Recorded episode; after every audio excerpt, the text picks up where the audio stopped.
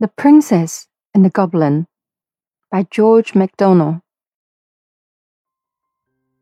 Chapter 1 Why the Princess has a story about her. There was once a little princess whose father was king over a great country full of mountains and valleys. His palace was built upon one of the mountains and was very grand and beautiful. The princess, whose name was Irene, was born there. But she was sent soon after her birth because her mother was not very strong. To be brought up by country people in a large house, half castle, half farmhouse, on the side of another mountain, but halfway between its base and its peak. The princess was a sweet little creature and at the time my story begins was about eight years old, I think. But she got older very fast.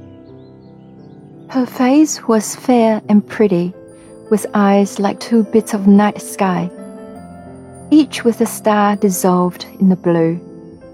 Those eyes you would have thought must have known they came from there. So often were they turned up in that direction the ceiling of her nursery was blue, with stars in it, as like the sky as they could make it.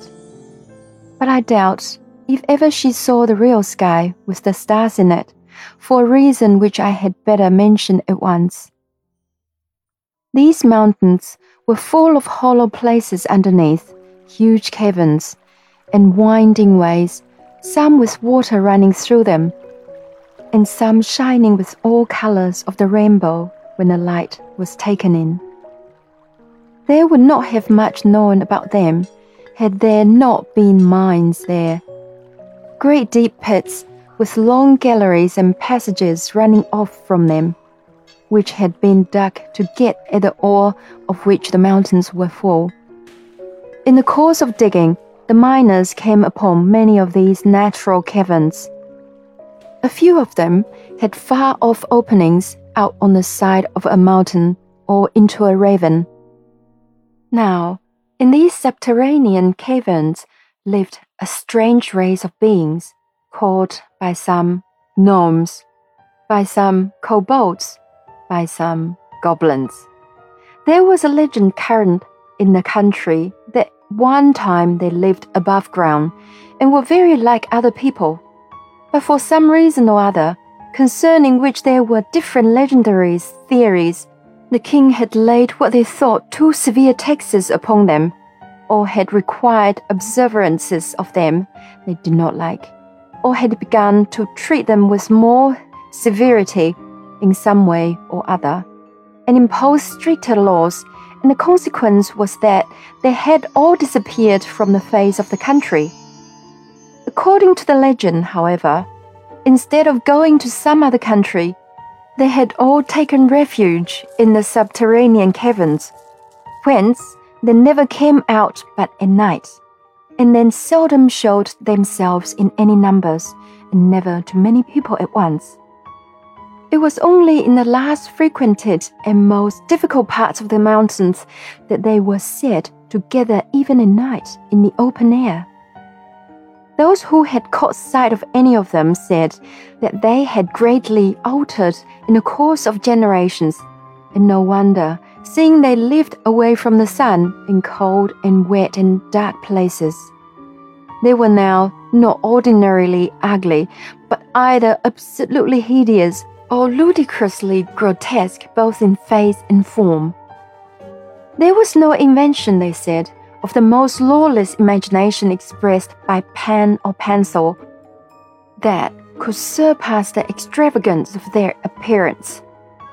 But I suspect those who said so had mistaken some of their animal companions for the goblins themselves, of which more by and by.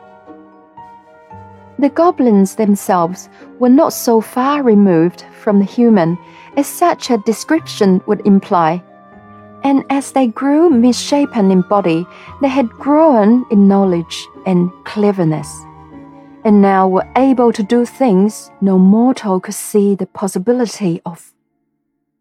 But as they grew in cunning, they grew in mischief, and their great delight was in every way they could think of to annoy the people who lived in the open air story above them. They had enough of affection left for each other to preserve them from being absolutely cruel for cruelty's sake to those that came in their way. But still, they so heartily cherished the ancestral grudge against those who occupied their former positions, and especially against the descendants of the king who had caused their expulsion, that they sought every opportunity of tormenting them in ways that were as odd as their inventors. And although dwarfed and misshapen, they had strength equal to their cunning.